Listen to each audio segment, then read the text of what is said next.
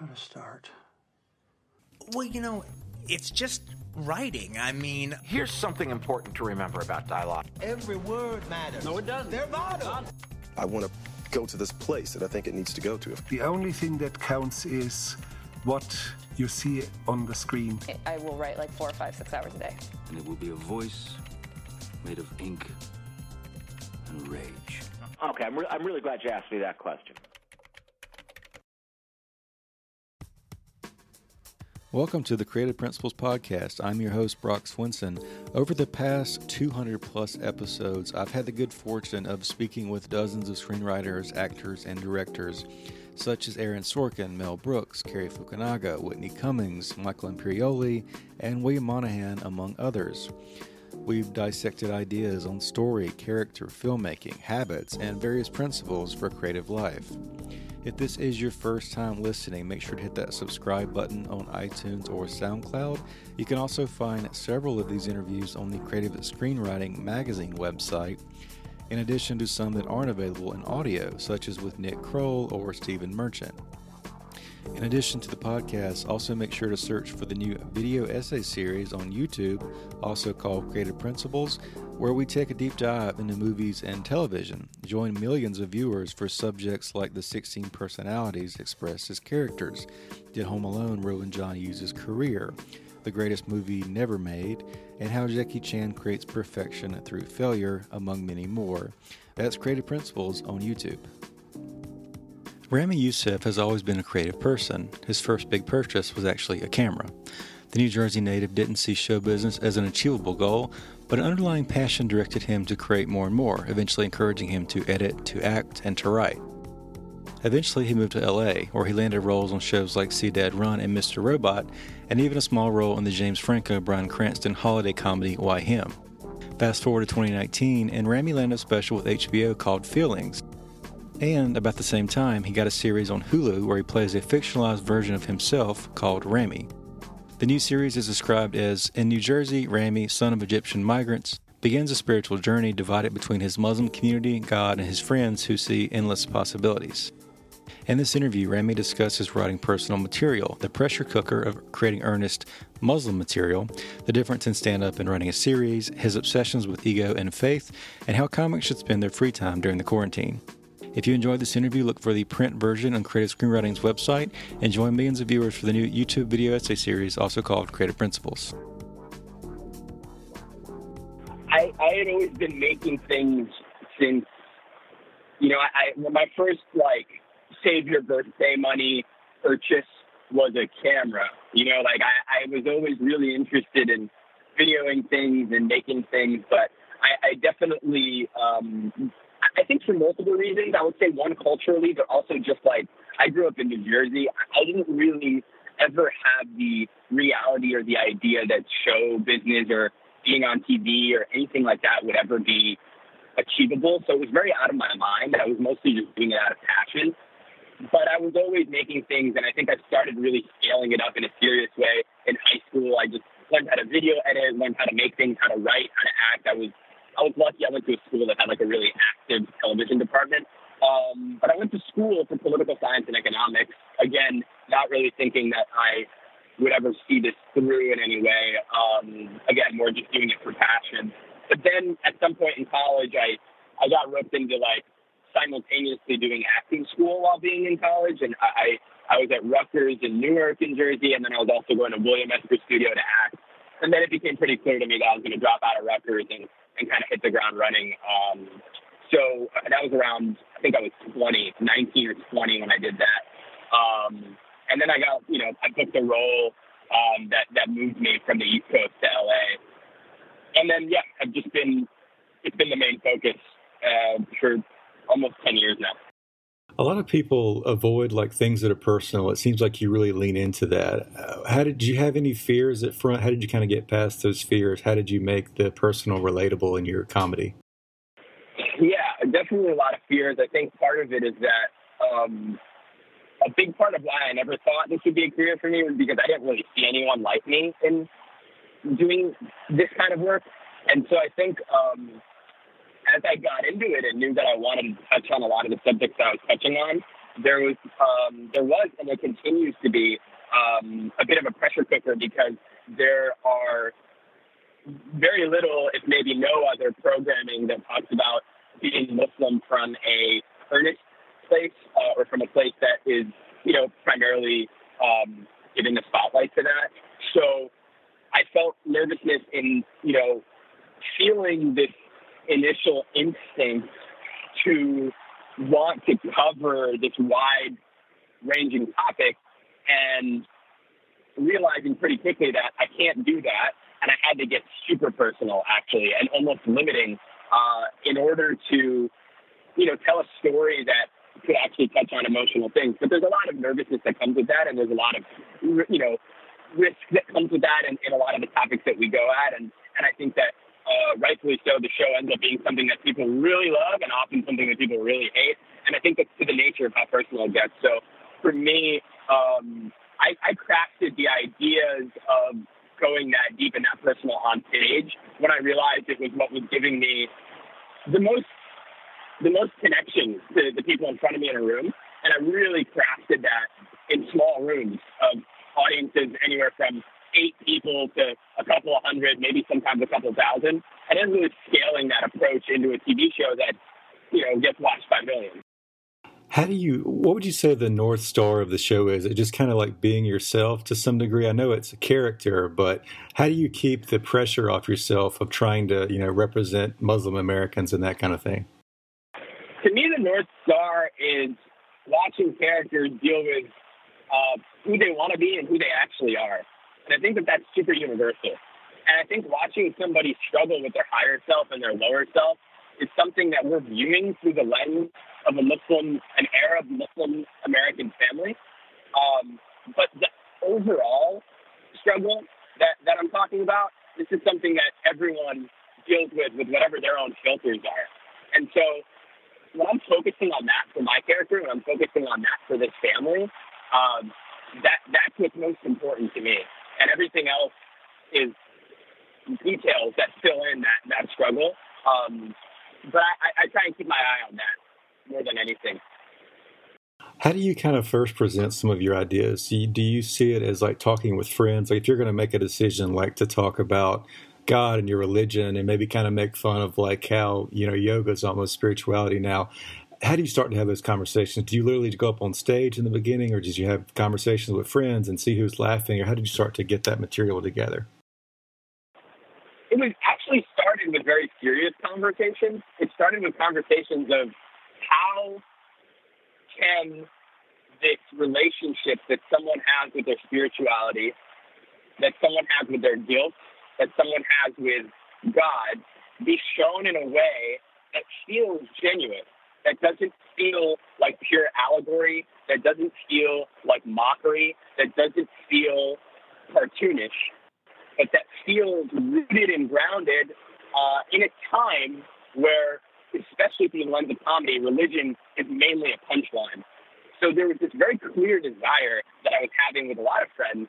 And then that sat with me for a while and ended up coming out on stage uh, in the form of jokes.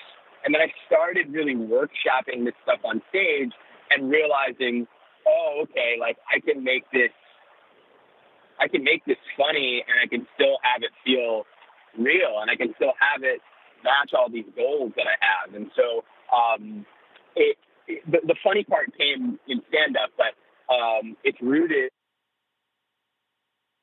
um, to see the representation of that relationship. Like if I, if I were to say that there was what, what is my show representation of? It's less representation of Muslims. It's more representation of the struggle between faith and ego. How do you start to present something like that? Uh, is there some, not to like uh, you know completely butcher the jokes, but if you're going to present something like the Hogwarts ISIS joke, do you need to make the audience come on your side first? Like, is there a bit of a formula to saying something that you know is noticeably like possibly controversial or something like that? How do you kind of start to do that? Yeah, I mean, I think you need to weigh in. I mean, I, so much of that there's there's so many things that you know when you're doing stand up on stage um, and you you get you taste so much success and so much failure and you start to understand, oh, okay, this is why one thing works, this is why something else doesn't work, and and I think a lot of the topics and a lot of the things that I have fun getting into are a very uh, they're a very thin tightrope, you know, and it's really important to understand that there there can be a difference of perception based on timing, based on word choice, based on order. There, there are a lot of jokes where I realize, oh, okay, well, you need to know one thing about me first in order to understand this other thing. And so I think it's like any relationship that you would have with anybody where first impressions mean something and, and the way that you segue into things means something. And that's something that I take a lot of care in and think a lot about, uh, whether it be on stage or whether it be with the show. That when you can understand that the person in front of you is a human, you start to understand where they're coming from and you can get into nuances um, in, a different way. And, and sometimes I think about it like this, like sometimes you're in traffic, even in your car, and people are just beeping at you because they think you're just a car trying to swerve. And there's this really like simple thing where sometimes I just stick my hand out and then all of a sudden, the person behind me who was beeping, like, is like, oh, okay, yeah, segue. Because they remember there's a person in the car. It, it's really interesting. It's like, oh, yeah, yeah, yeah, there's a human driving that car. I just saw the flesh of their hand. Yeah, I'm going to let them pass. As opposed to sometimes we're just in our cars and we just think it's this like game between, you know, machines and metal. And, and so it's just, it's really this thing of like, creating, you know, re- like like a, a, reminder and a frame of, hey, we're all people, and, and I think that once that's established in a way, you can get into darker jokes and you can get into things that, um, you know, people might not have been able to see right off the bat. Do you think things have changed in a more limiting way? Like, do you see some some of like today's political correctness? A lot of comedians, especially like on uh, Seinfeld's new talk show, are, are kind of talking about it and where they feel forced to apologize for advertisers or different things. You think as long as you present it okay, it, it's it's fine to pretty much say what you want, or is it or is it more limits today on what you can say on stage? I think in terms of this political correctness conversation in general, um, I think you have to earn the joke that you're telling. I think that you can tell any joke, but it is the job of the comedian to be aware of what is happening. And it's the job of the comedian to craft something that is not capitalizing on people's pain, but is hopefully highlighting something sensitive in a way that comedy only can. And so I, I find the, the the political correctness conversation just comes into this place where people sometimes are just fighting for the right to be sloppy or fighting for the right to just say whatever they want to say. Um, and and I don't think that um, I, I don't think that that's yeah, I don't think that that's really a worthy fight. I, I think that you can say almost anything, um, but you, you need to earn the way in, and and and I think that that's the whole point of comedy is that it's a really fun challenge to say certain things that people aren't supposed to say, you know, and, and, and so there's a lot of fun in digging into the subconscious. And so I do think that there are examples of audiences um, not appreciating the craft that a comedian puts behind uh, a joke. And, and, and I do think that sometimes audiences can perhaps be too sensitive. I, I think that an audience um, needs to be a willing participant and understand the format of comedy and that it's not educational um, and that it's more about looking at emotions and, and a lot of those emotions can be messy. But I really do think it's the job of the comedian to present those things um, in, in, a, in a skilled, deft way because that's our job. Uh, but I think I would say eight times out of ten when comedians are crying political correctness, the joke is sloppy. Um, but I do think that there is the, the other times where it's just like, oh yeah, the audience just wasn't, they didn't want to get it. What's your path look like maybe from taking, uh, let's say you have an idea that might work in a stand up special, but it might, might also work on your show. How do you transfer that joke to the show? Like, what are some of the different aspects of what you're looking for with material versus what the writing of the series looks like? Well, to me, a lot of my stand up is going to be me probing my intentions and why I think things that I think. And so I, I, I basically bring that probing into the show um, by putting, you know, I think we all have different points of view in our mind. We're, we're constantly, you know, many of us are probably have three or four different counterpoints about any thought that we have. Um, and, and, then in the show, I get to put those counterpoints in the mouths of other characters. And, and so it's really fun to play with that balance. Uh, take a stand-up joke. Most stand-up jokes have a point, a counterpoint, and you're kind of exploring all those things. And then you, you get to kind of spread those out to the characters in, in the show. What's been some of the fan response like for the series? What's been maybe um, the most noticeable things that you've done? Is it mostly through dialogue that you kind of get some messages across? Is it through symbolism? What do people notice that, or, maybe also that you didn't intend for them to notice as well? Yeah, I think there's a lot of things that um, strike people when they watch the show. I think my show is there's a lot going on in the show, and I find that the show it's we have i think we we really to me bring people closer to their questions. This isn't really a show that you watch for answers. I think it's one that you watch this character who's seeking and and this family that's seeking um, their own meaning and kind of what their rules are going to be. And so I, I find that um, the audience really brings to it whatever they're going through. And so i think if you want to be upset while watching my show you can be. And I think if you want to uh, be inspired, you can be. I think there there are enough things there um, that you can draw whatever conclusion that you want. And and I think that uh, it, it, does say a lot about the viewer. And so the range of the responses is really cool because I think people who are um, pe- people who are looking at um, the content, they the, the, I think some of the questions we're asking and some of the types of characters we're showing um, we're, we're, treading it in a way that um, can can get emotional in a way that that creates again like a lot of excitement and a lot of um, a lot of why did you do that? and I think that's that goes across dialogue, it goes across scenarios, and you know, in, in, a way where people who are very conservative are uncomfortable with the sex, and people who are very not into religion and spirituality are uncomfortable with the God conversation, and that's always been the balance that I'm treading on stage as well. There's definitely a lot of juxtaposition. There's there's one line about everything being a blessing and a curse. What are some of the logistics of your writer's room, and how do you make sure you're kind of maybe having both sides of the argument and, and getting everyone's voice in that way? Like, what is what does that process kind of look like from idea to making the series?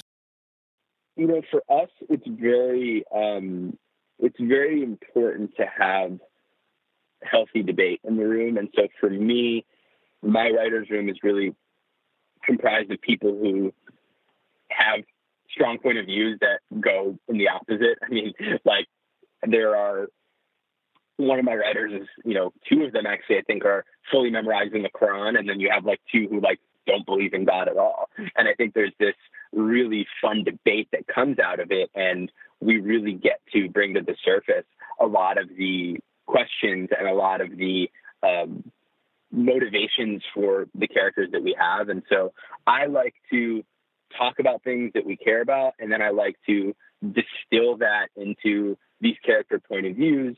And you know, for me, I, I'm I'm kind of getting grilled by people in my room, and also trying to push conversations in certain ways. And then I think about a lot of that, and then I start putting it into outlines. You know, and, and I'll write an outline and then turn it and then show it to the room and then we'll all talk about it and then we'll shape it into a script and then you know we'll, we'll kind of arc it out and and and play with it like that.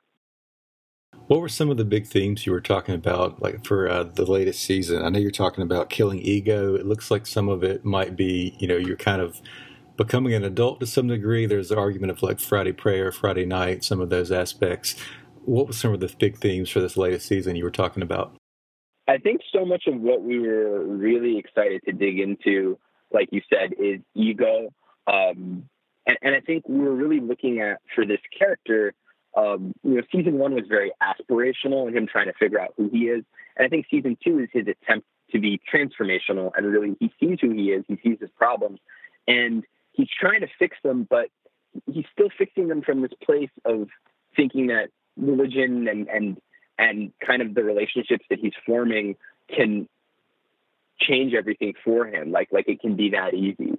And I think he's still dancing around real change and still dancing around looking at his real pain and looking at what he's dealing with. And so um, we really wanted to look at a character like Sheikh Ali who is really driven by his love and really a person who's genuinely been transformed by the faith, and juxtapose him with um, a Ramy type person who really does have good intentions, but yeah, it's like that quote about good intentions paving the road to hell, whatever it might be. But it, it we really kind of um, understand the you know the actual experience of faith and then the performance of it and and how damaging that can be.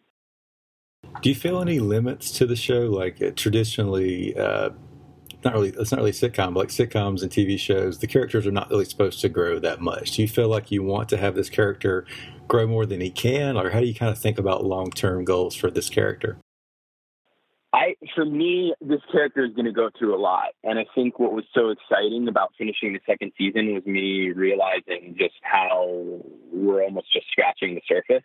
And so I think in terms of um, even season one versus season two, we decided to put a little bit more plot onto the show, and I think it really benefits what scenarios we'll be able to get into. I think a lot of sitcom is just seeing the same character with the same problems, and then you get to cycle through a bunch of scenarios, and you kind of know what that character is going to do because of how we've seen them act. And I think we're really looking at creating a more narrative structure where um, we're slowly peeling back on him, and, and I think we'll really get to see him grow into some things that um, that that lend themselves more towards what is traditionally seen as some narrative arcs. But I think we have a really fun time playing with the tone and um, you know get, get, getting that and crafting that, and, and so that that's been really fun. I recently heard one of the creators of Lost talk about he kind of wished that showrunners could prescribe how viewers watch their their shows. Like, do they watch once a week or do they binge it? Do you have a preference towards that? And how do you kind of think about, you know, catering to those two types of audience who might watch it all on a weekend or they might watch it occasionally? The show is built to me for streaming.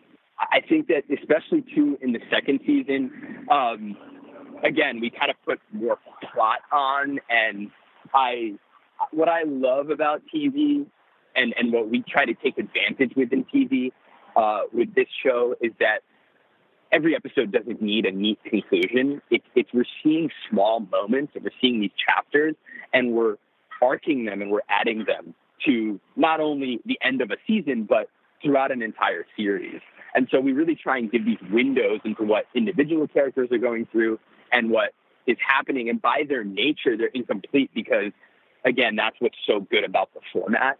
And so to be able to do it um, in an era of binging is really fun because it doesn't give us this. Um, it doesn't give us this prerogative to have to have this like complete feeling ending at the end of every episode that sometimes you have an issue uh, in feeling like you need to do uh, when it's a weekly, right? Because you, you want to make sure people come back next week, as opposed to with our show, you can just kind of, you know, it's just going to bleed into the next one. And so th- these are really built to bleed into the next one. Is there any uh, maybe advice you wish you had before you started the series, or any misconceptions you had about working on a TV show? Um, it's hard because it's really hard to have like any advice that can like genuinely prepare you. I think people will say a bunch of stuff. Um, I just wish like you know, probably I wish someone had just really told me to drink more water. it's probably like it's probably like the only advice I can give anyone for most things is like drink more water and pray or meditate or whatever you do more. Uh, that's probably the only thing that can really help. Um, but I've been very lucky. I've gotten a lot of good. I have such a great team and and who've made things I loved before, and and so this is a really great team, and and and so the the advice is is is abundant, you know. What do, I, I have been asking a little bit more often. What does your rest period look like when you're not working? Are you are you jotting down ideas, or how do you kind of take a break and maybe be less productive for a while? That's a great question. I, I, I'm, I'm I don't know the answer to it. That's actually been the question on my mind. I think um, what happened for me uh, between season uh, season one and season two, um, I did not have a break. Finishing, finishing this show during quarantine was super draining, but then it was really funny that it just it was done. It was finally done, and I was like, oh man, I need to rest for three months. And then I was, I just like saw it on the app, and it was out and up, and immediately I was like, man, I need to I need to write. Like I have to keep writing, and I immediately just had like a, a, a notes you know thing open on my phone, and I was with a bunch of the ideas that I had been compiling slowly as I was editing and seeing things, and and so um, it, yeah, you it, it's it's such a torturous relationship working on something, but I, I do get really energized, like continuing to think of the ideas. Um, but it's cool. I'm in this little medium spot right now where I get to think of the ideas on less of a tight deadline until we, um, you know, get back up and running.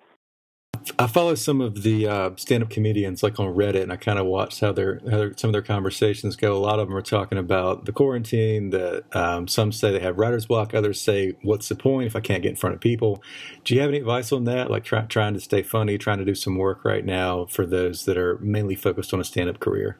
You know, I think that there's always this big obsession when you're coming up as a stand-up to try and be on stage every night that you can and I've always felt that as stand ups, uh, it's really important to live as much real life as you can so that that can bleed into your work. And, and I think when you're only doing stand up and you're only hanging around with stand ups, um, comedy can get a little, you can get a little pigeonholed to being kind of creating comedy with with the energy of comedy, like comedy in quotation marks, you know, because it, it, it, so much of what you're living is comedy, your comedy starts to be personable, personal, personal about a thing that isn't that personal, because most people aren't pursuing comedy, if that makes sense. And so I, I would really just urge, as you know, this to be a time where, look, if you're feeling funny, feel funny, but also this could be a gift to just try and live as much real life as you can. And and, and I understand that that's not um, easy for everybody. You know, everyone has circumstances, whether they be financial, emotional.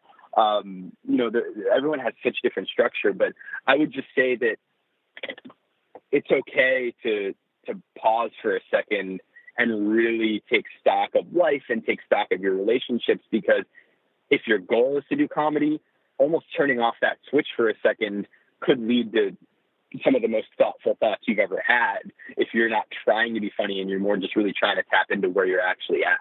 Um, and so this quarantine really gives an opportunity to do that. And that is our show. Thanks again for tuning in. If it's your first time, make sure to hit that subscribe button on SoundCloud or iTunes. Also, check out the new video essay series on YouTube called Creative Principles and give us a review. That's one of the best ways to help share these interviews. Thanks again.